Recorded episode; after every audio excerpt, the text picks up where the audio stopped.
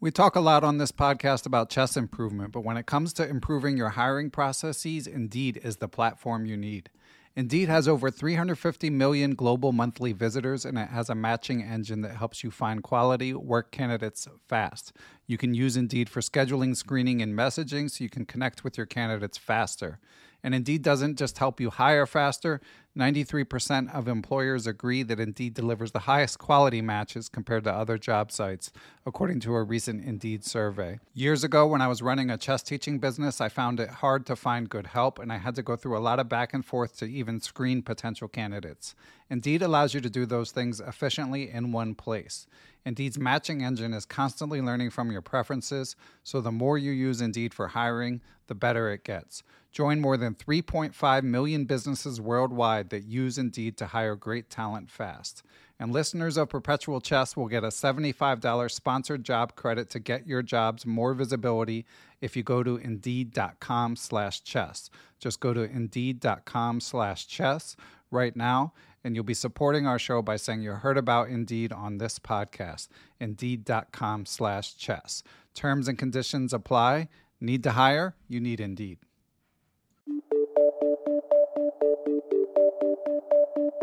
Hello, everyone. I am Ben Johnson, and this is the Perpetual Chess Podcast. Perpetual Chess is a weekly chess interview show where we talk with accomplished chess players, authors, and personalities about their lives, their careers, and how to improve at chess. Perpetual Chess is brought to you through the generosity of its Patreon and PayPal supporters and by Chessable.com. Hey everyone, and welcome back to Perpetual Chess Chess Books Recaptured. We are talking about a very popular book this week, and we've got a popular returning co host. And by the way, it's by a very popular author, GM Yasser Seirawan, with IM Jeremy Silman helping him out. Um, so this is a book that's especially helpful for club players. And our guest co-host Neil Bruce, who we will introduce in a minute, uh, picked this one because those of you who follow him on Twitter know that he's a voracious reader of chess books and other books as well. And this was his pick out of all the books that he read. And this is not one that I'd read, but obviously Yasser is a much beloved figure who I dream of someday getting on the podcast. Um, so I'm I was happy to talk about it and happy to have Neil back. For those of you who haven't heard this type of show before, uh, this is where basically every month, except for last month, um, we take a break from interviewing someone properly and actually read and discuss a chess book. So I think it's a good way if you're trying to decide if you want to read a certain book or just refresh some memories um, or learn a few concepts while you're on the go or doing the dishes or whatever. It's a nice way to do it and it's a nice break from format for me. So, without further ado, let's bring in our popular guest co host returning after our first discussion of woodpecker method in April of 2020 and now joining us again here in October, Neil Bruce. What's new, Neil? Hey, Ben, I am so excited to be back with you. I felt like it was a blast talking about woodpecker method, and I've been really focused on studying strategy, and I, I, really love this book. I'm excited to talk about it. A little bit about me. I'm 51 years old. I've got a full time job and a family. I, I learned the rules of chess from my father as a child, I didn't really study chess until my late 30s. I played my first tournament game uh, when I was 40. I, I, my first rating was a little over 1100. I'm now rated a little over 1700. Uh, and and as you know, I spent four years, the last four years, working on mastering basic tactics. Now I'm focused on mastering basic strategy, and I've I've studied a bunch of books uh, on strategy so far this year. Uh, I, I read Simple Chess, Best Lessons of a Chess Coach, Amateur Mind, How to Reassess Your Chess, Chess Club, for, Chess Strategy for Club Players, Find the Right Plan, and Winning Chess Strategies. And I'm telling you, for somebody who's uh, kind of below the 2000 level, I'm convinced that Winning Chess Strategies by Yasser with Jeremy Silman is is the best intro to strategy book. We'll talk about why, uh, um, but I'm really glad that it's now been reprinted by Everyman. And uh, my goal in this podcast is to get everyone to fall in love with the book. Okay, yeah, and if and you know, time is the most precious resource. So anyone who's trying to figure out what to study, and I know, and I, I would say that this is an episode that is kind of spe- special for club players. Um, shout out to all you club players out there. I consider myself as like former 2200, now 2100. I, I consider myself as like a fringe club player. But I will say that uh, this book, um, I did feel like it's it's definitely it's more basic than some of the other books we've talked about, which I think is a good thing. Um, and I know that club players in particular often feel like the strategy aspect can be um, a little daunting, especially if you don't have a coach. Um, you know, we're always saying do tactics, do tactics, do tactics, and you can just do tactics trainers if you want to improve at tactics. And you know, there's many other puzzle books that you can get. But for club players, in order to uh, explain uh, complicated chess concepts in an understandable language, it's there aren't that many choices. That's why Jeremy Silman is so beloved, and that's why we did a podcast uh, with Todd Kennedy about how to reassess your chess. And I know that that was a popular podcast. But as as Neil will say, and I think I might agree, um, th- this is uh, this may be an even better book, and it's certainly an, an easier read. I mean, it's um it's it's a lot shorter and more to the point. Although certainly both books are worthwhile in my opinion. But I don't want to give away too much of the content of uh, what we're going to say when we review the book. But that should give you an overview if you're trying to decide if this podcast is worth your time. We'll we'll go through some of the basic concepts that Yasser explains and um, share some favorite quotes and games and stuff like that. Um, I did also want to talk about formatting. One good thing about this book is it's available in like every format under the sun. Um, it's you can, it's still in print in paperback, reasonably priced. Um, you can get it in Kindle. It's now newly available on Chessable. Shout out to Chessable. So if you want to do new move trainer, move trainer, um, with this book, you can do that. And of course, Yasser even made lots of videos with Chessable and is working through other books from a series called Winning Chess, uh, where he's published many beloved books and starting to share them on Chessable. So you've got, and, and it's on Forward Chess too, I should say. So lots of options. For me personally, I got it on Chessable, um, but then realized that for this particular podcast, since I'm highlighting so much, that it made more sense for me to just read it on Kindle so that I can go back um, but if you're reading it just for your own edification, then I think um, any of these formats are good depending on your preferred reading style. And Neil, you always keep it real with the actual paper book, right? I do. In fact, I bought the original Microsoft printed series, uh, you know, this whole series, strategies being part of it, years ago.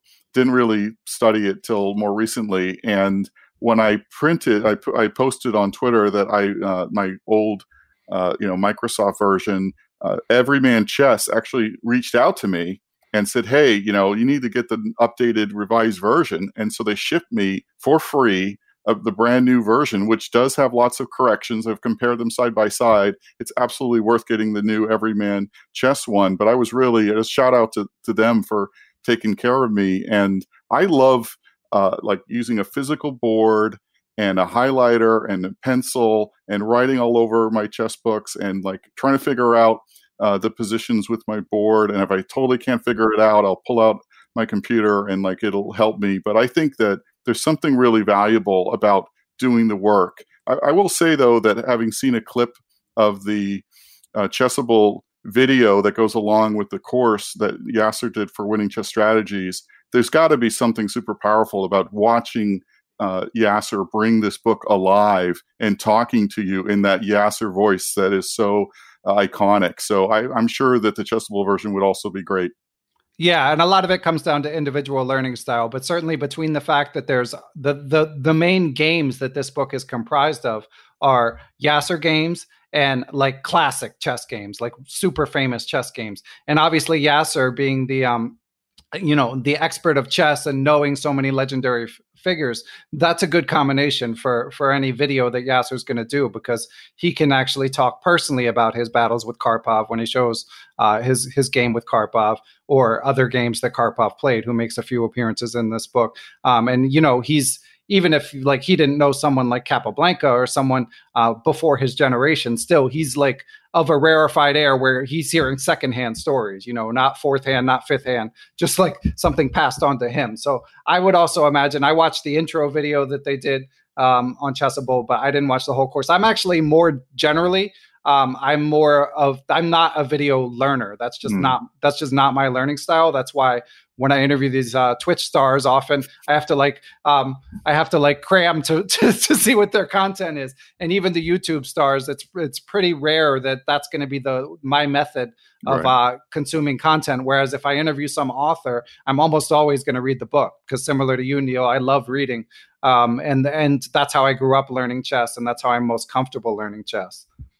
Um, so, and of course, this book has been recommended by lots of uh, people on the show, although not as many as some other books. I think part of that is just because we interview a lot of people who came up in kind of the older generation.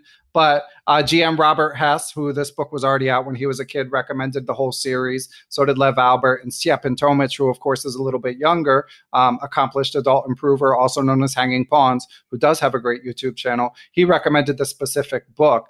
Um, Grandmaster Maurice Ashley um, another person I would love to have on the show, of course, um, said he, when he was on Tim Ferriss's podcast, uh, Yasser's series was the one uh, series he recommended. And by the way, if you guys haven't heard that interview, um, I think you would enjoy it. So I'll, I'll, link to that as well. But anyway, I mean, you, you, guys, anyone listening probably knows about Yasser Seirawan, and it's not a surprise that uh, this book would be worthwhile. So let's dig into what it is that makes this so worthwhile. So, wh- what do you think, Neil? Well, I think that I want to start a little bit by uh, explaining some context. So, one of the things I think we should talk about before we dig into the specific benefits of this book are, you know, talking about why strategy and why bother and and how does it help us. And so, I wrote down in preparation for this three things that have changed for me since I started reading strategy. Really, this is a part where I'm I'm trying to motivate people to even uh, consider this topic. You know, the three reasons for me is one, I love, like most chess players, to watch master tournaments. And before studying strategy, I had no idea what was going on like 80% of the time because 80% of the time there are no tactics. There's just a bunch of pieces being moved around in seemingly random ways. And so by understanding strategy, you can actually appreciate uh, master tournaments much better. Two, I would often be just clueless in the middle game about what to do. I would kind of randomly move my pieces out to bad squares, not knowing they were bad squares, not paying enough attention to the pawn structures because I didn't really understand what that even meant. And so I would waste like 80% of my clock in the middle game mm, just fumbling around. And then I would get into a time crunch and and struggle uh, in the end game uh, and often blunder. So I think saving time is a huge benefit of studying strategy. And then third, uh, you know, I've I've gotten better at tactics, but unless you're playing a beginner, tactics don't just happen. People don't just blunder whole pieces very often, and so you have to set them up. And by setting up your position and getting one one advantage positionally then another and then another then finally you can you can play that winning tactic that ends up giving you the uh, the win. And so for me, being able to better understand master games, saving time in the middle game because I have a clue of what I'm doing, and third, ultimately just winning more games by having strategy set up my tactics has really helped my chess. W- what are some of the things that you think about on why club players should focus on strategy? Yeah, I think that's well said. I'm GM Avetik Grigoryan, who I interviewed maybe about a month ago of uh, chessmood.com. He he writes some posts in addition to sharing all his videos on his website, and he wrote a pretty compelling piece yesterday, uh, earlier this week, basically uh, arguing some of the reasons why club players do need to to study strategy in particular, and why chess is not just tactics. Um, and he he made some strong arguments. He even showed examples where en- engines can't find things, and he showed a lot of examples where like an engine just can't explain something to you. So obviously the AI in chess is just off the charts and only getting better. And with stuff like DecodeChess attempting to explain ideas to you, uh, that can be helpful but there's just sort of no substitute for for having learned something having had something passed down to you. And one thing i've noticed through the course of doing this podcast i you know i started playing chess when i was 12 and the bulk of my i mean basically all of my improvement was like 12 to 18 when i was just like immersed in it um, and for me even though i of course like every chess player wish i started earlier i still feel like it's basically like a native language to me hmm. and and that's what i notice when i talk to players like yourself neil um, who who learned it as an adult that these things that um, a lot of um, more experienced players who grew up with chess might consider intuitive uh, don't necessarily consider intuitive and there's there's not that much out there that does a good job explaining it um, so for me this was like a, a, fun stroll down memory lane and also like um, sometimes it would give me new language for concepts that I was already familiar with, but often it was better language than the language that I was using. So that had tremendous value to me, both just as a chess player and as a chess teacher but I can see why for for less experienced players, especially adult improvers, it could have even more value. Um, should we dig into the book, Neil? What do you think? Yeah, yeah. I mean, um, on this book, what do you think uh, is the uh, is its what level is it set for? I'll I'll mention that I, I would put it at around, you know, kind of twelve hundred ish to two thousand, and you know, I would say really anyone who doesn't have a firm handle on basic strategy should should study this book. I, I mean, as we talked about in our last podcast, de la Maza f- famously won the under 2000 World Open with almost no strategy understanding, and so you can. And I've beat over two like in over the board tournament conditions, long games. I've beat three players who were rated over 2,000 with zero tact, uh, strategic knowledge, purely tactical knowledge. So it there are, I think, lots of players who overestimate their abilities in chess, in particular, overestimate their positional understanding. And so I would say that players I've seen who are under 2,000, most of them have uh, a weaker foundation in strategy and would d- serve themselves well to going back to the basics and reading this book and then following up with other related things. But so that's where I would stay, state it like 1200 to 2000. What's your view on that? Yeah, I mean, definitely, I agree. Twelve hundred. I even feel like maybe down to a thousand. Like, it's not the kind of book where where if if it's a bit of a reach, you're not going to feel lost at sea reading it um, because it's um it's explained very clearly, so you might not get everything.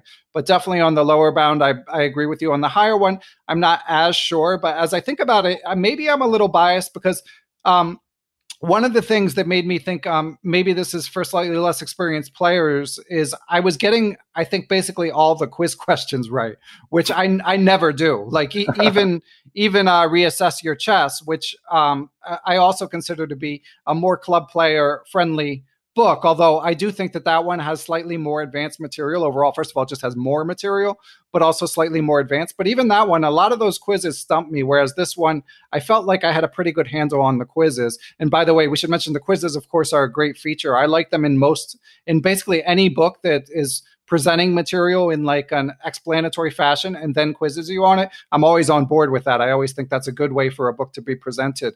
Neil, as you read through this book for the first time, how how were you generally doing with the quiz questions?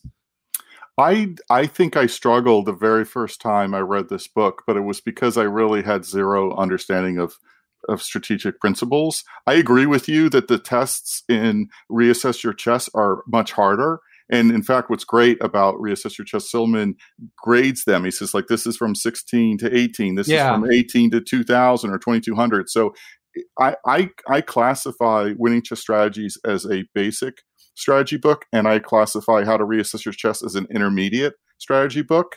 Uh, we'll talk about this more later. I think that almost all the the basic principles are in both, and winning stra- winning chess strategies is 400 pages less. So if you're trying to understand the basics of you know strategy i would not start with a war and peace like tome right. which is how to reassess your chess. I would start with winning chess strategies. I frankly would also put in a plug for simple chess. I think that's another excellent small book that's like an intro. But yeah i, I like the puzzles. They're definitely easier. I definitely did better on them than how to reassess your chess. But i do think that you make a great point, Ben. People who did not get coached as a child, chess is a different game uh, as an adult. You come to this thing, and it is uh, it's just a, a mystery uh, wrapped in an enigma in a closed off dark box. It's like all bits of chess is just really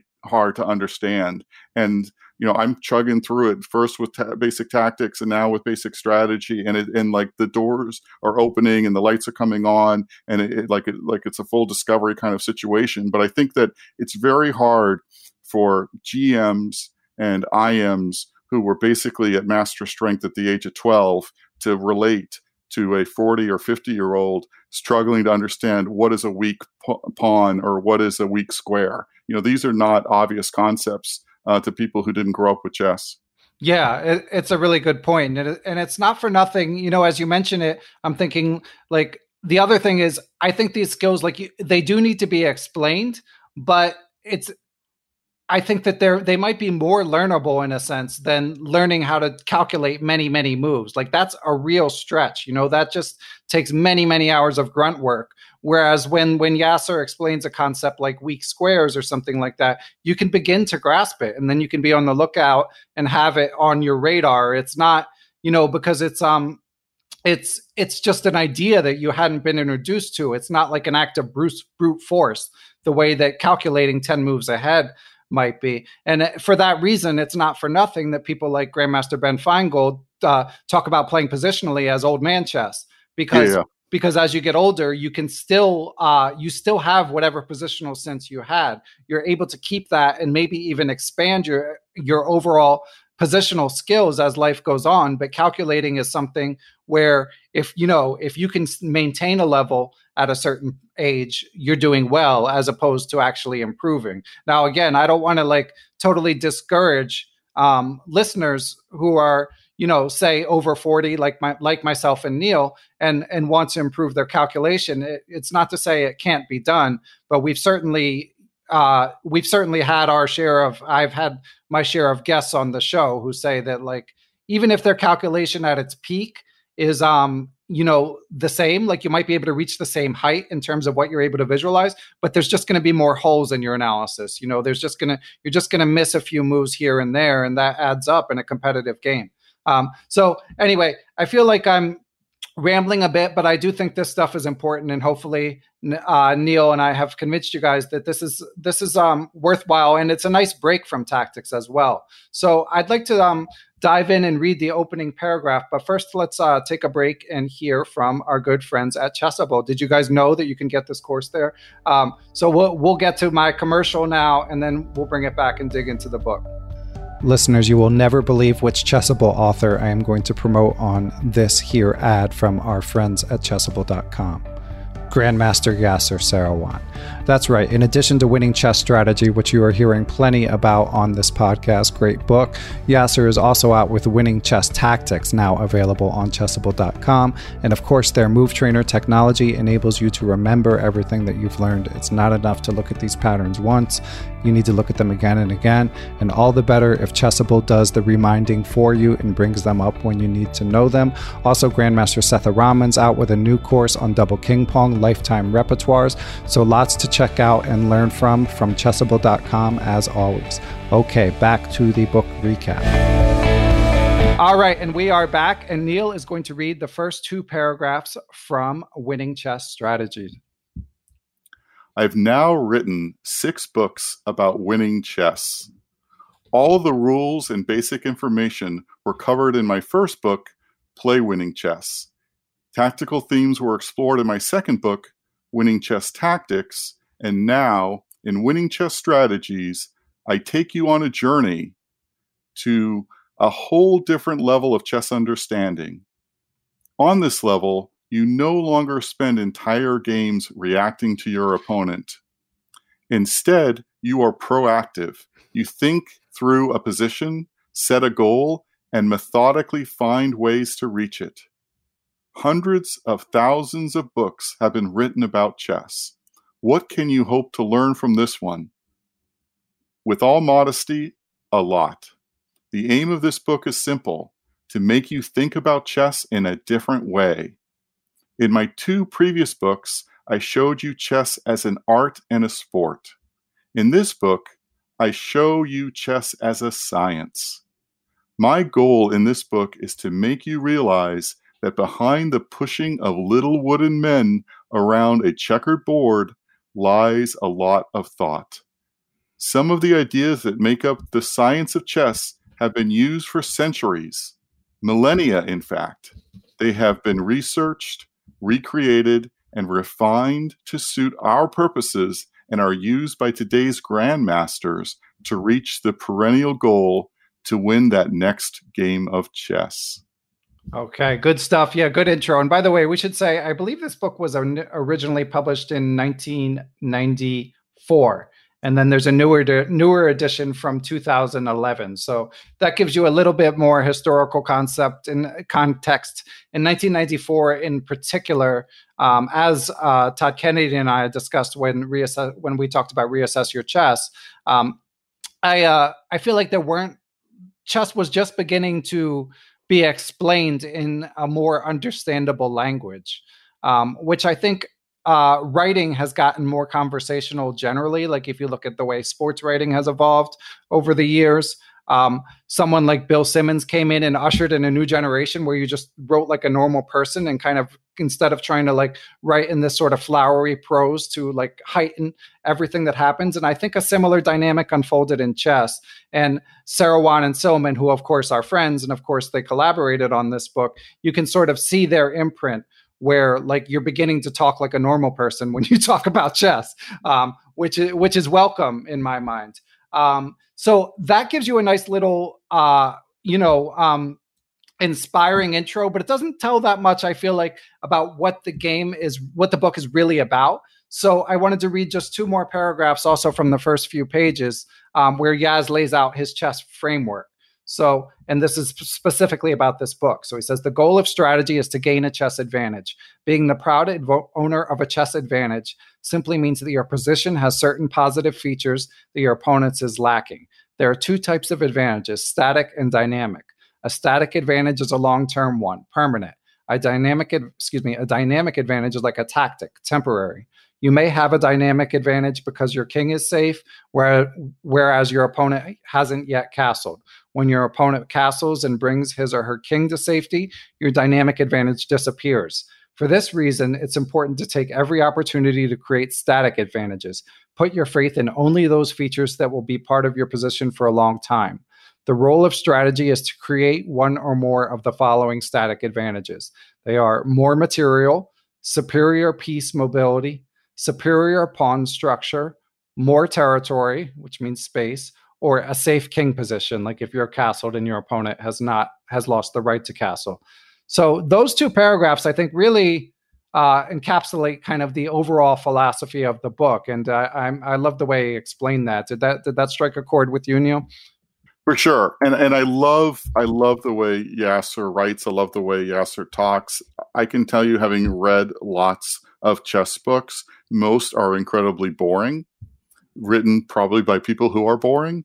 Uh, but Yasser is not a boring man, and that comes across clearly in his books. All of his books that that uh, he, he's written that I've read have this love of the game oozing out of it, and so it's hard not to feel like it's a joy. And if you're going to read a chess book, you might as well read one that brings you a little joy. Yeah, for sure, and yeah, that's why he's one of the most beloved features uh, one of the most beloved um, characters in the chess world, and that's why you should come on the podcast, Yasser Ahem. Um, so if you guys see Yasser, tell him. Stop telling me to get him on the podcast. Tell him to come on the podcast. Okay. So with that out of the way, eleven chapters, the little and little tests sprinkled throughout. So just to give you guys a little more context of what you might learn about, here are the eleven chapters: the importance of strategy, making the most of a material advantage, stopping enemy counterplay understanding where the pieces go, superior or minor pieces, how to use pawns, the creation of targets, territorial domination, attacking the king, faulty strategies, and the great masters of strategy, which is my favorite chapter because he just goes through Steinitz, Rubinstein, Capablanca, Nimzowitsch, Tigran Petrosian, and Karpov, and just kind of uh, shows a few examples of why they why he considers them to be the greatest strategic players of all time. Um, Neil, what, what what resonated the most with you amongst these chapters? Yeah, chapter two, making the most of material advantage, really stood out and changed the way I look at chess. I can tell you, it's the only book of the seven chapter, seven books I've read about strategy that really takes this question seriously, and probably the most important thing you can teach a club player. Let's say you're in a tournament and you're two 1500 level players and one person hangs a rook and you get it how many times have you heard, "Oh, I won a piece, but somehow I lost in the end"? It happens all the time in club um, level chess, and it's because often people don't follow the advice that Yasser lays down in this important chapter. Number one, after you win a material, make your king safer. Like king safety, number one. Number two, get your entire army into the fight. Put them on good squares, which either forces your opponent to go to weaker squares or to trade. And trades are going to help you win the end game. So that's number two. And then third, if you're in a position where uh, they get some counterplay for getting for that material loss, you be willing to throw back some material their way in order to um, create a positional equilibrium that still potentially gives you uh, a, an game advantage. As an example, there is a player, much stronger player than I am, posted a puzzle on Twitter, and uh, he was up two pawns, but he was facing two monster bishops. And so for me, I was just like, what would Yasser do? Throw back a pawn, trade off all the pieces, go to a simple, boring winning endgame, collect the point. And it was obvious to me what I should do is give back that pawn and induce all these trades on d4. And he um, didn't do that. He didn't read this book. Uh, he lost the game. And so I think that it will change the way you look at chess if you understand these three principles around how to win with the material advantage. Yeah, uh, yeah, I liked the quote, and you sort of alluded to it. I was managed to dig it out just now, where he says, um, "A material advantage is a bit like ballast in a hot air balloon. If you start sinking, you can throw some of it over to the side to stop your descent." Mm. And yeah that see that chapter is an example of one where i felt like it was sort of ingrained in me. So that one didn't resonate with me as much as some of the more positional ones. Like i like when you talked about weak squares and said that you you may think you can't capture a weak square but you actually can capture a weak square because like once you take control of it then then you can use it.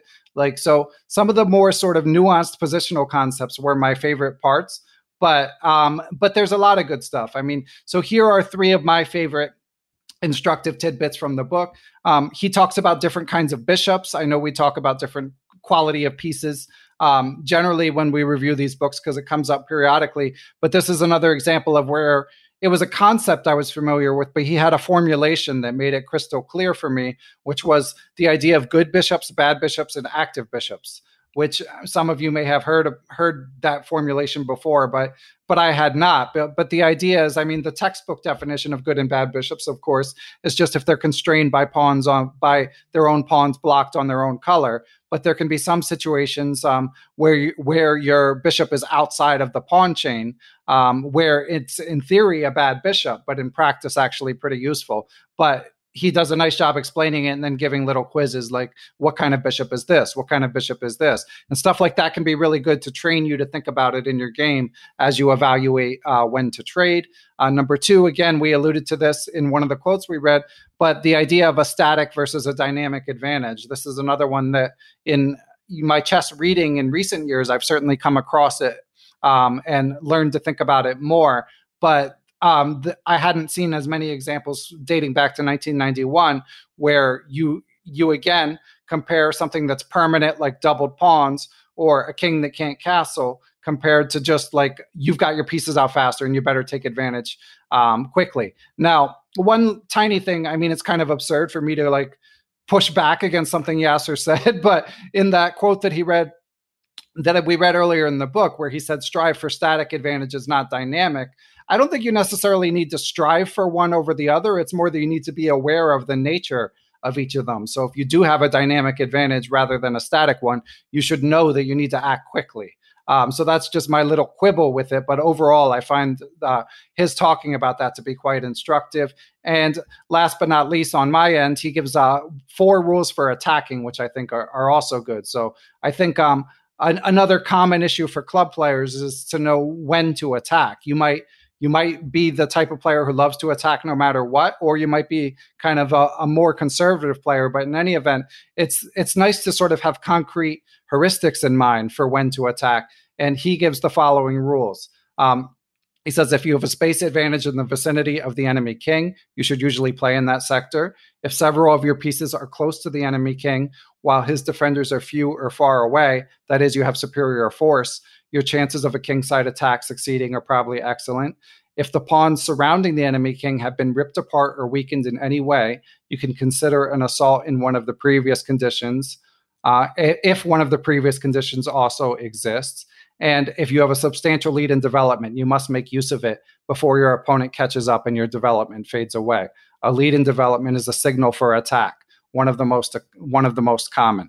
So that does get to what I was saying a minute ago. He does say what to do, but I just I I wouldn't think of uh, uh, either dynamic or static advantage, one being inherently better. I would just have different frameworks in mind for for how to approach it. Yeah, I agree. And I think that's a fair quibble. I think Yasser is a naturally more strategic player.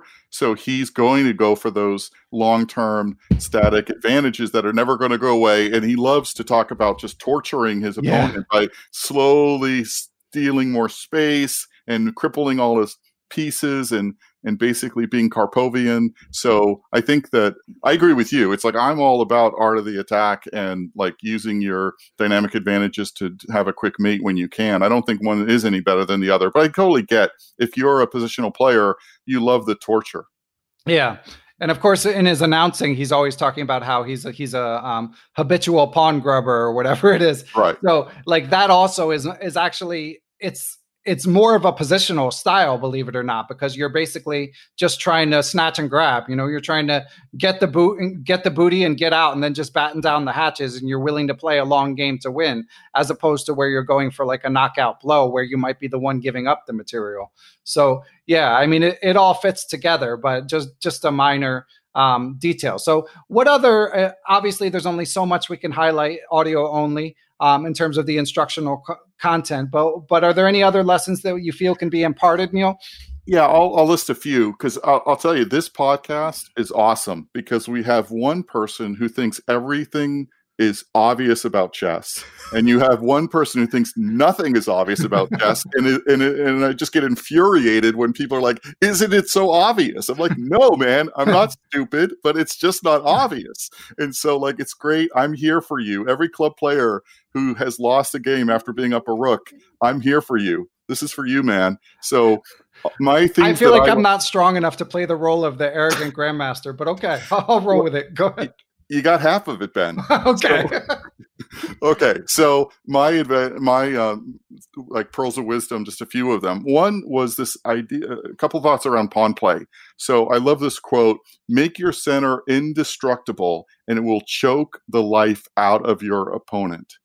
So what do you take from that? I have often got a you know a pawn on e4 and a pawn on d4, but then I randomly put my pieces around it and they get taken and they're not indestructible. And so that's just terrible strategy. And so now, if I can get that pawn duo on like d4 and, and e4, then I'm trying to get all my other white pieces to protect those two pawns because if you can control the center, chances are the other player is going to try a faulty strategy to break through and then you take advantage of that often through tactics so that's one key uh, concept is make your center indestructible another thing that again I'm a stupid uh, adult learner.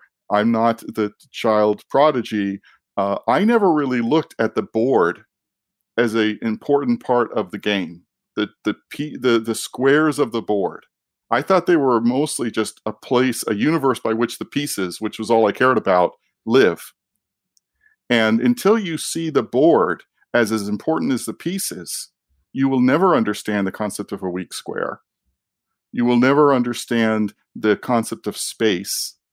And so this book opened my eyes, and the other chess strategy books also helped open my eyes to realize that the board is as important as pieces. I, I talked to someone once uh, when I said, "Oh, like that's a fork. You're forking, you know, G7 and this bishop," and and he's like, "You can fork a square, right?" And I, again, you know, for Ben, it's obvious. But for everyone who's an adult improver, it's not obvious. And so I think that was transformational to see the board as an integral part of the game. Uh, I, I think this also this idea that whenever you have two moves and one of them not only advances your plan but thwarts your opponent's plan, pick that one over the other one. It, it's a nice way to restrict counterplay when you can do a move that does both. Uh, the uh, you know we talked a little bit about static and dynamic. I won't I won't add on what you said, but there's some good points there. Target consciousness, which is also by the way a, a chapter in how to reassess your chess, is another kind of mind blowing, cha- game changing concept. Uh, if you can win a queen side pawn, eh, you can often use that as pressure for the rest of the game to win. Whereas if you instead say, well, there's a queen side pawn I can take, or I can I can attack this king that's totally defended and I have no chance of winning. But what do I know? I just know how to attack, and then you lose the game, and you wonder why. Like why? Why? This isn't what what's going wrong. And so this target consciousness, the ability to look for a, the uh, you know winning a pawn or winning uh, you know a a say a, a bishop and a rook or sorry a bishop and a knight for a, for a rook these little gains that you can achieve, uh, whether they are or aren't near the king, are often enough to tip the scales in a game. So can I just hop in for one sec? So the definition of target consciousness is he defines it as when you when you see a target, basically relentlessly try to attack it. Is that right, Neil? Yeah. So let's say there was an isolated pawn on the queen side and you can um, you know put a rook right in front of it or somehow blockade it and then like get all your pieces to take that one pawn that can t- tip the entire game because one of two things is going to happen. You're either going to win the end game or chances are your your opponent's going to freak out knowing they're going to probably lose the, the end game and and start an attack that's totally unjustified. Again if you're a club player hmm. they're probably going to start an attack that's totally unjustified and then they're going to lose even more material. And so one of the things that i've learned from yasser is the uh, the benefit of making your opponent stew in their own losing juices and just suffer and have the emotional torment that requires them to emotionally lash out in terrible ways and then ultimately um, you know end the game themselves by making bad moves. So i think this this aggression that most chess players have is useful, but sometimes it's better to just slowly strangle your opponent. It's a different way to play. It's equally as good a way to play. So those are some of the things. I mean, the other thing that that I I got out of it was he had a whole chapter on getting your pieces to the right squares. And he says this is probably one of the most important chapters of the book. And I totally agree that again, as a person who did not uh, reach title levels as a child, I, I, wouldn't know where to put a bishop. I wouldn't know like where to put a rook uh, or a queen. And I think that by understanding the pawn structure and how that's a map to help you figure out where your pieces go related to the pawn structure is it, it's transforming. Okay, quite quite a hearty recommendation. Yeah, and Neil, by the way, mentioned um, you should tell them you you've had quite um, an improvement in your results since you started reading these positional books, right, Neil? Yeah, I've been winning more games. I mean, lately it's been all online, but I've been winning more games. And I posted a, a note on Twitter how uh, you know it has certainly not hurt my chest that I've been um, studying strategy. And I think it, I think it's another weapon in the toolbox. I think if all you know how to do is tactics, you're you're basically waiting for a blunder. And as you get better, that's going to happen less often. And you also can't burn all your clock in the middle game because you're clueless. So there are real practical examples of how strategy is going to improve your game. Yeah, and also even if you are waiting for a blunder, like you'll learn better tips for how to wait for a blunder. You know, right. like you'll you'll know, okay, I'm just going to improve my pieces. Like when you were talking about how um, Yasser would, was very patient. It made me think again of a recent interview with uh, Grandmaster Keith Arkell and reading Arkell's endings, where he talks about how often all you can do is try to improve your position a tiny bit, and everything else is kind of out of your hands. Um, so yeah, a lot of good stuff. Are we ready for favorite games, or do you have any other highlights, uh, Neil? No, let's go for favorite games. Okay, so favorite games. This one, um, my, some of my favorites. This is one of my quibbles. I'll spoil. I might have mentioned this a little before, but a lot of the games, I would say maybe thirty to forty percent. So not like all of them or anything, but like there's some very famous games in here. Now these games are famous for a reason. Like uh, Alekhine's Gun and Steinitz Blackburne and lots of these sort of um, classic games. they're, they're famous because they're instructive. But for me, it was just I had seen them in other places, so it I'm always looking for fresh material. But for that reason, I mean, of course, I've read Chess Duels. It's my favorite Yasser book and, you know, an all time classic. Um, so I've seen Yasser's games, um, some obviously, and also just, you know, being a chess fan, of course I have. But there are a lot of Seirawan games in here that I particularly liked, um, including one against uh, Zarnicki, um, which is he sacrifices material for time and just basically never lets him c- come up for air and then wins with a beautiful combination. Um, and then he has a quote about the book about the game where he says why did my attack succeed? Though it though it appeared i was at a disadvantage because i was down a pawn my lead in development gave me more fighting units than my opponent. Dynamically i was ahead in material for the short term. Of course if black had held me off for a while i would have been in trouble but energetic play allowed me to make use of my army's superior development Always bear this in mind. A lead in development gives you a dynamic material advantage for a few moves before your developed pieces are taking part in the game, while your opponent's undeveloped ones are not. If you have a lead in development, you must use it before it goes away. So again, and you can see how he does a good job kind of hammering home his talking points, like not to the point of like total redundancy, but to the point of like space repetition. You'll see it once and then you'll see it again a couple chapters later. Um, Neil, what were some of your favorites? Oh. Yeah, my favorite game was the Seirawan Karpov London 80, 1982 game, where eh, in that chapter that really changed my life around material, he, he wins a knight against Karpov, but then gives it back in return for a pawn and then a second pawn. And he really just played out his his uh, strategic wisdom. And so every time I am ahead in material, I go to that game in my head and I think, okay, is my king safe? Are all my pieces in fighting?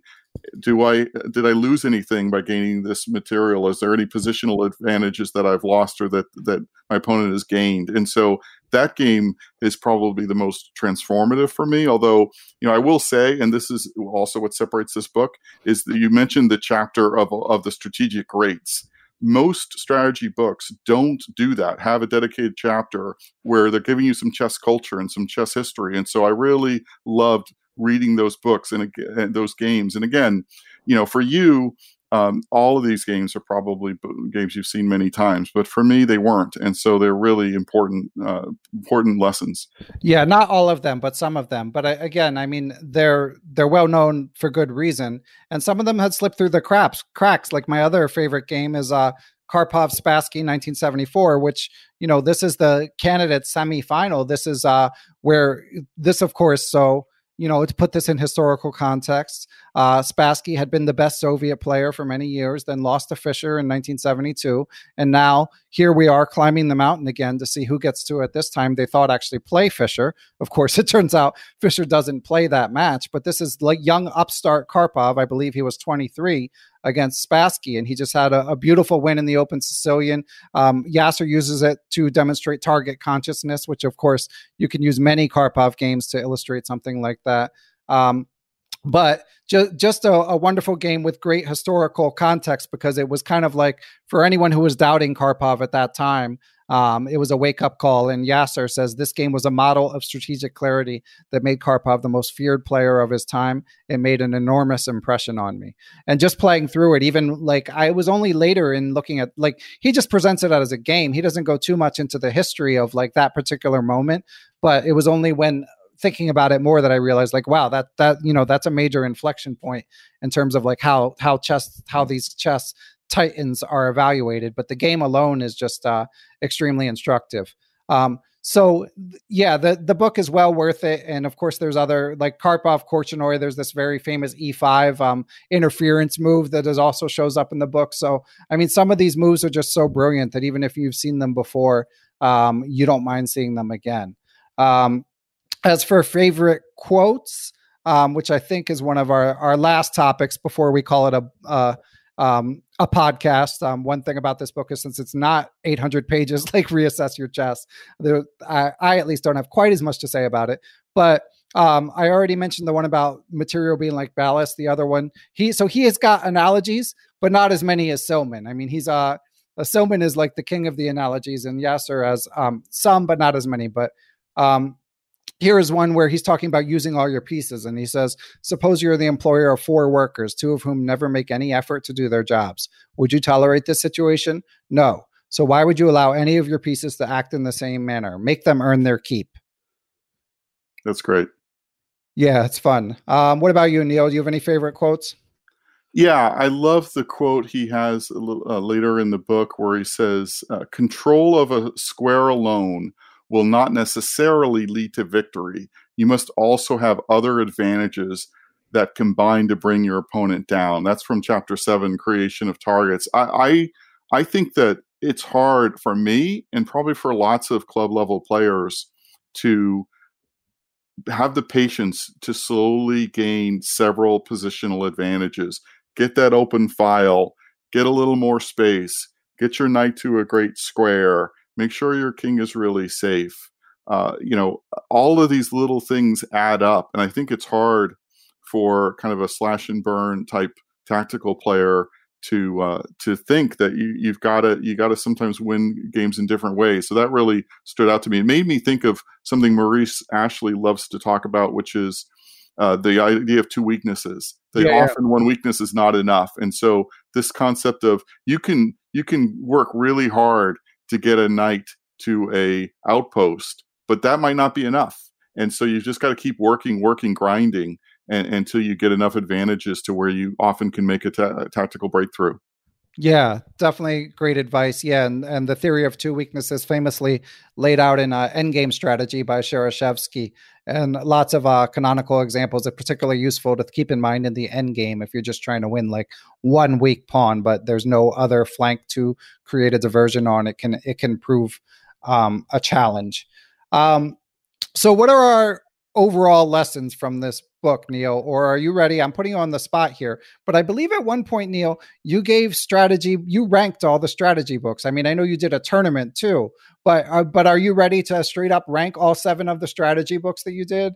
So I'm I'm doing them by level. So I did four what I called um, kind of introductory level books, and so that was Amateur's Mind by Silman, uh, this book, uh, Stean's Simple Chess, and um, Best Lessons of a Chess Coach. So those were my four intros, and I gave Winning Chess Strategies the number one spot. I gave Stean's uh, Simple Chess the number two spot, and so I would say if if you have never mastered basic strategy, don't bother with anything else. Read Winning Chess Strategies, and then uh, I'm gonna I'm almost done with Modern Chess Strategy by Pachman, and then I'm going to do the you know ever famous My System by um, Nimzowitsch. Once I have those two done, I'll, I'll have a winner in the cl- category with how to reassess your chess. So I would say for basics, definitely winning chess strategy. I, I want to also say, you know, in context, I think that that learning strategy is really about three things. It's about understanding the concepts, number one. Two, reviewing master games that show those concepts, so examples, and then three, practice with hundreds, if not thousands, of positional puzzles. I think this book really knows its purpose, which is the first purpose, which is to understand the concepts. It's not trying to be everything, and therefore it does it serves its purpose well. So I think if your your goal is to understand the concepts, do this, and then study thousands of master games as I'm doing right now, and then go after hundreds, if not thousands, of positional puzzles. That's my strategy for um, for mastering uh, chess uh, strategy basics, positional basics, and so that's kind of my recommendation on an improvements. I know you had some quibbles. You already got into some quibbles. Yeah, like, I feel are, like my, the rest? No, I feel like my quibbles are basically covered. So I actually, you know, I don't want to step on our inevitable adult improver interview too much, Neil. That that we still have to do at some point. But I, I do want to pull a little more on this thread and um, find out more about positional puzzles, for example, because I can think of a few books that have good positional puzzles, but um, I've previously uh, thought of that as kind of a gap in the marketplace. I don't feel like there are as many as there should be. So, uh, what have you found on that topic? Yeah, so Hellsten has a great book called okay. Mastering Chess Strategy. Yeah, that was the main one of the main ones I was thinking of. That book is amazing, although definitely on the more advanced side, right? Yeah, and Gelfer has a great book of about um, I think it's 500 something like that positional um, problems. It's basically, you know what I do? I, I, I, buy these positional books and then I cut them up right. as everyone hates, and then I stick them on flashcards and then I cycle through them, a la you know, kind of woodpecker method, just like I did with tactics. And so I think that I think that it, I'll say it this way: I learned that strategy is way more like tactics than I realized. Why do I say that? It's because strategy is really a lot about pattern recognition. So imagine seeing one fork and be like, okay, yeah, I'm out. I'm done. Right. I've, i know I've what a fork is. Yeah. I, I, will never miss a fork for the rest of my life. Right. Like, that's stupid. But people think that's how strategy works. They'll like read one strategy book and be like, okay, yeah, I'm out. And and I think just like with tactics, you have to see examples and you have to practice with with with uh, do do the work. I mean, I know that uh, there was was the book. I think it's by um, Cheng. Who's the one who did this? The oh, six hundred. Yeah, uh, practical chess exercises. Yeah, practical chess exercises. I did that book. I chopped that book up earlier this year. It's three hundred tactics, three hundred positional ones. I can tell you that I got as much benefit from doing those three hundred puzzles as I did from reading this book because it doesn't come alive until you can do it. Knowing and doing are not the same thing, and doing comes from practice. So I think that that um, you know I read I read Winning Chess Strategies probably 10 years ago and it had almost no impact on my chess but doing it as part of a program understanding the the concepts doing hundreds of master games or preferably thousands of master games where you actually get a board out and you work through it and you try to figure it out and then doing puzzles. I think you have to have a program. I don't think you can read any one positional book and think you're going to master positions. I think two problems club players have is they overestimate their abilities and they have kind of a, a random approach to study. And i think that if you if you take it seriously, like I spent four years, four hard years to master basic tactics, and it has changed my game. And now I'm going to spend three hard years on strategy and then end games and then openings finally. And I'm not going to take too much from your future podcast about it, just improvement, but I think that I am getting better every day by doing a little bit of chess every day in a serious way, not, you know, five minutes of end games and then 20 minutes of strategy and then 15 minutes of tactic. I don't know how I'd learn that way. So I, I think there's something about being uh, totally immersed in a topic that's helpful. Um, so anyway, so, so no, that's a little bit it, on that. No, it's a good point. And I also, I love the patience. I mean, I love that like your goals are, are measured and super long term. So, I mean, that's something that, that I find myself preaching a lot. I mean, people fall in love with chess and they're rated 1400 and they say you know can like can i become a master? And that that's a great goal and it's you know it's probably at the outer bounds of what's possible i'd say. So i mean no one knows you know i don't know no one else knows. But it it would be it would be an unusual feat let's say that based on what people have done before but it's also it's just so far away your life is going to change so much. Like n- no one's doing that in a year in all likelihood. So just make a goal, make a plan, like Neil says, and make a goal that's attainable. Um, and then update the goals as you go on, update your priors, as they say, um, based on what changes in the new information you get. So yeah, I think that's one great thing about Neil's approach, and that's why you're you're inspiring so many people on Twitter and becoming an influencer. So Everyman sends you books and and so on and so forth. Yeah, well, uh, just I'll you mentioned a couple of quibbles. I'll mention a couple myself. Like one of the things that I'm tracking is how many master games I've played through from you know game you know move one through the end, and I'm right now at 430 some master games that I've played through on my board. Uh, this book they often will start a game on like move 20 and I like I wanted to see the whole thing. So like that's a minor quibble. I mean, the other thing that I actually thought was as an adult, I think it's awesome. But I think uh, if, if I was a child, I mean, Yasser is a colorful man, and he talks about multiple times his lust for pawns and how there's going to be an orgy on a square. Right. And you know, these are words that uh, I can see a young child asking their parents to under explain to them. So that's it. Kind of depends on where you're coming at and what your age is, but like I love the Yasser. Like, uh, give me more Yasser. It's like cowbell. Can't have enough cowbell. But I can see how some parents might be like, "What is in this book?" Yeah, that that's a good warning for parents because it is uh, it's the material as a level that could be quite useful for for a lot of fast improving kids. So it's it's good that you give that warning. Yeah, and I don't really have any other quibbles. I mean, I, I give this book an unequivocal thumbs up. Um, and even though, again, I'd seen some of the games before, there have been other books I've reviewed on this podcast where even when I think they're worthwhile overall, there were times where it was a drag. Shout out to hmm. Blindfold Chess. Um, so, but that's not the case with this book. I mean, it was a pleasure to read, um, and it, and for for what it attempts to do, as you say, it's it's wildly successful. Yeah, it is a joy. It, there aren't many chess books that I would say you know, there aren't many writers. I think Silman is a joy to read. I think Yasser is a joy to read. They both helped write this book. And I think that if you're going to go through the slog of reading hundreds of pages, you want it to be around something that's really grabs you and the prose matter that's one of the ways i rank you know when i talked about ranking the uh, the basic chess strategy books, and next they'll be ranking these intermediate strategy books. Prose will be one of those factors. Sure, the choice of of positions matter and games matter, and the the cover the completeness matters. But if you're not in like excited when you pick the book up every morning, then then that's that's hard. So anyway, I, I love this book. I hope that I've inspired at least one person to give it a go. Uh, it, it's it's 240 some pages. You eight pages a day. You'll finish it in a month. You'll actually finish a book. I, I talked to lots of my friends on Chess Twitter who own hundreds of books, never read zero. This is a book you can finish. You'll be proud of yourself. You'll be a better player.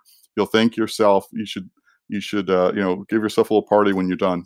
Awesome. Great stuff, Neil. And thank you again for coming on. Uh, you you killed it as usual. Um, before I let you go, I did I forgot to mention at the top, but if anyone's interested in guest co-hosting, I still have um, some people I'm meaning to get back to, and I still have, you know, handful of people that I that we can roll out over time. But um, go to perpetualchesspod.com slash recaptured if you'd like to come read and talk about a book. I'm always looking for for new volunteers. Although Neil, of course, you're always welcome back as well. I know that you're grinding out these books at an astounding pace. So happy to have you help out. Um, it, it's it's a great service. Well, I'll tell you, Ben, I, I was a hero of this podcast. I, I mean, I, I just a big fanboy of this podcast um, before you had me on for the first one. I I've, i think listened to all of them, and I still uh, enjoy them when they come out every week. And for me, it's just it's just a treat to be able to be on twice. And you know, I hope that I I am a voice of an adult who's trying to get better and doesn't have it all figured out, but is is fighting the good fight to do so.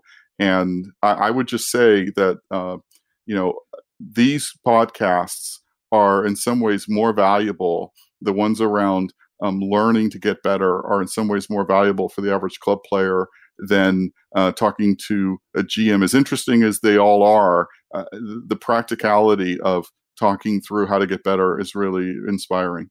Thank you. Yeah, and I get that for sure. That's why we we try to do it as much as we can, and maybe we'll we'll look to do even more in the future. So yeah, it's it's important and it's fun too. I mean, it's it's amazing how how I mean, again, this has come up before, but like we talk about it so much but we just don't know so that's that's part of what adds to the allure and the intrigue is we have some ideas about what best practices are for getting better at chess but but there's just enough unknown that like it it keeps you um, keeps you coming back and keeps you wondering and wanting to engage and discuss it.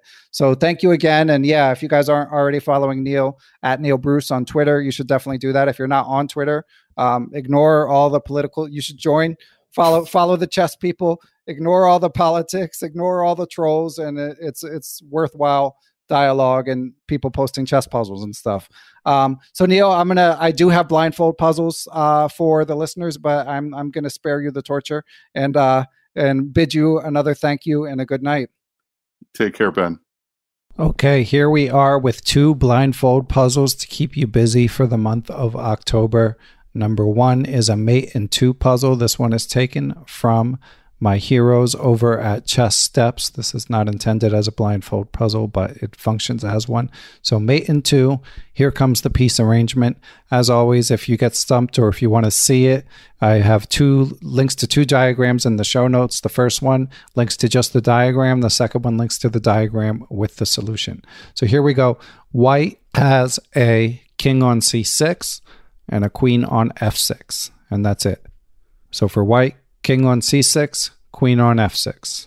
For black, pawn on a2 and a pawn on b4. And their king is on a5. So black's pawn one square from queening on a2. So once again, black pawn on a2, pawn on b4, and king on a5. And it is white to move and mate in two. That's puzzle number one. I think it's solvable for most levels if you stick with it. So, puzzle number two is going to be more challenging. This one is taken from a game. So, I'm just going to read off the moves. This is from a Judith Polgar simul. She played a tactic to end the game rather quickly as against Ken Streck in 1999. So, here come the moves. I'll try to say it slow for you guys. And again, the list of the moves will be in the show description. So if you just want to double check what they are and play through them in your head, you can. And then if you click on the link, you'll see what Judith played. E4, D6, pawn to D4, knight to F6, knight to C3, pawn to G6, knight to F3, bishop to G7, bishop to G5, black plays bishop to G4, white plays H3, Black retreats the bishop to d7. White plays queen to d2. Black plays bishop to c6. White plays pawn to d5. Black plays bishop back to d7. White plays pawn to e5. Black plays d takes e5. White plays knight takes e5.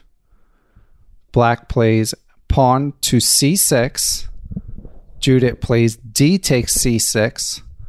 Black plays bishop takes c6. And I'm going to stop there. What did Judith play at that point to make her opponent resign? So, could be a move, could be two moves. And I will read it once more from the top. One, white plays pawn to e4 Black plays pawn to d6. Move 2. White plays pawn to d4. Black plays knight to f6. Move 3. White plays knight to c3. Black plays pawn to g6. Move 4. White plays knight to f3. Black plays bishop to g7. Move 5. White plays bishop to g5. Black plays bishop to g4. Move 6. White plays pawn to h3. Black plays bishop back to d7. Move 7. White plays queen to d2. Black plays bishop to c6. Move 8. White plays pawn to d5. Black plays bishop to d7. Move 9. White plays e5. Black plays pawn takes pawn on e5. Move 10. White plays knight takes e5. Black then plays pawn to c6. Move 11. White plays d takes c6. Black plays bishop takes c6. And now it is white to move and win material. Okay, everyone, thanks for listening. I will catch you guys soon, whether it be on an interview or on next month's Chess Books Recaptured. Take care. Special thanks, as always, to my producer, Matthew Passy, and thanks to those who continue to help spread the word about perpetual chess. You can spread the word via word of mouth or positive reviews on podcast platforms. We are up to 98 written reviews on Apple Podcasts, and only one of them aggravates me.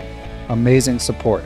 By the way, you can follow me on Twitter. I'm at Beneficial1, or join the Perpetual Chess Facebook group and continue the conversation about the latest interview, you should also check out the Perpetual Chess Instagram page. But more than anything, I want to express my gratitude to those who provide financial support to the show. Most of all, I want to thank Chessable.com for sponsoring the show and to everyone who kicks in via PayPal or the Perpetual Chess Patreon page to help sustain and improve the show. And while they're at it, find out about future guests and send in some great questions. So, without further ado, I'd like to give special thanks to the following people and entities. They are Chessable.com, Quality Chess Books, the Capital City Chess Club, the Abysmal Depths of Chess blog, the Apprentice Twitch channel, Andrew Alharji, Andrew Bach, Andy Ryerson, Austin Clough, Benjamin Porto, Bill Sigler, Kathy Carr, Chad Oliver, the Charlotte Chess Center, the Chess Central's chess blog, chessmood.com, Chris Flanagan, Dan O'Hanlon, Danny Davidson, David Schreiber, IM Dimitri Schneider, Drake Domingue, IM Eric Rosen, Firas Awaf, Gary Foreman, Greg Harfst, Greg Natel, IM Greg Shahade, Guven Monet, James Kennedy, Jens Green, John Jernigan, John Rockefeller, John Cromarty, John MacArthur, Kelly Palmer, Kevin O'Callahan, King Selt, Lucio Casada Silva, the law offices of Stuart Katz, LeelaAnalysis.com for cloud based Leela engine analysis, Michael Can, FM Michael Oblin, Mike Zelazny, Mr. Mike Shahade, the famous Mr. Dodgy, the Nerdnaze Twitch channel, Peter Sadi, the Playmore Chess Academy of the Hamden Chess Club, Reuven Fisher, Robert Coucher, Seattle Chess Club, Shane Unger, Stefan Kelty, Stephen Martinez, Thomas Stenix, Thomas Tachenko, Todd Bryan of StrongChess.com, Todd Kennedy, Wayne Beam, and I would also like to thank Aaron Waffler, Ace Vallega, Adam Ralph of ChessEngland.com, Adrian Gutierrez, Alex Pejas, Andy Ryerson, FM Andre Terakov, Dr. Andrew Perry, Aniti Deer, Barry Hessian, Bill Juniper, Bill Moran, Brad and Andy Rosen, Brett Howard Lynn, Brian Mullis, Bruce Scott, Brian Tillis of Palm Beach Chess, Chad Hilton, Dr. Charles Snodgrass, Chris Wayne Scott, Christopher Baumgartner, Christopher Chabri, Chris Lott, Christopher Wood. I am Christof Sielecki, aka Chess Explained, Coach J's Chess Academy, Costa Carras, Courtney Fry, Craig Mallon, Daniel Ginsberg, Daniel Naylor, Dave Saylor, David Bleskacek, David Kramaley of Chessable.com, Dalen Shelton, Dirk Decker, Drake Domingue, Dwayne Edmonds, Ed Daly, Ethan Smith, Hallelujah Cat, Ian Mason, FM Donnie Ariel, Fox Valley Chess Club, Francis Letarte Lavoie, Frank Tortoris MD, Frank Zananis, Gary Andrews, Gary Lewis, Geert Vanderveld, Gerard Barta, Giovanni Russo, Han Schut, Harish Srinivasan, Jacob Kovac, Jacques Perry, James Aspinwall, James Benastia, James Muir, Jason Woolham, Jaydeep Chakrabarty, Jeff Anderson, Jeffrey Martello, Yep Horland, Jerry Wells, Jim Ratliff, JJ Stranad, Dr. John Fallon, John Fernandez, John Fontaine, John Hartman, John Jeffrey, John McMurtry, Jonathan Slater, Jose Rodriguez, Justin Gardner, Jen Shahade, Joel Rocky, John Thompson, Grandmaster Josh Friedel, IM Kare Christensen, WGM Katerina Nemcova, Kelly Palmer, Kevin Pryor, IM Kostya Kavutskiy, Krishna Gopala Krishnan, Kyle McAvoy, Larry Ryforth, Laura Boyowski, Martin Knudsen, Martin Krug, Matthew Passy, Matthew Tedesco of SeattleChessMeetup.org, the Mechanics Institute Chess Club of San Francisco, Michael Allard, Michael Hudson, Miguel Aristide, Mike Clem, Mitchell Fabian, Nate Solon, Neil Bruce, Negmat, Milad Janov, Olaf Mueller Michaels, GM Pascal Charbonneau, Passy Passanen, Paul Bain, Paul Clarkson, Paul Swaney, Paulo Santana, Peter Lux, Randy Temple, Ricky Grijalvo, Richard Hollenbach, Robert Turner, Roy Yearwood, Ryan Berg, the Say Chess YouTube channel, Scott Doherty, Scott McKinnon, Sebastian Finsterwater, Shane Unger, Stefan Roller, WGM Tatev Abrahamyan, Tim Brennan of TacticsTime.com, Tim Seymour, Timothy Ha, Tom Edsel, Tomas Kolmanich, Tony Rotella, Tyron Price, Vishnu Srikumar, William H. Brock, William Juniper, William Hogarth, William Peterson, FM Zhao Chang of Chess1000.com, and Zhivko Stoyanov. Thanks as always for listening, and I will catch you all next week.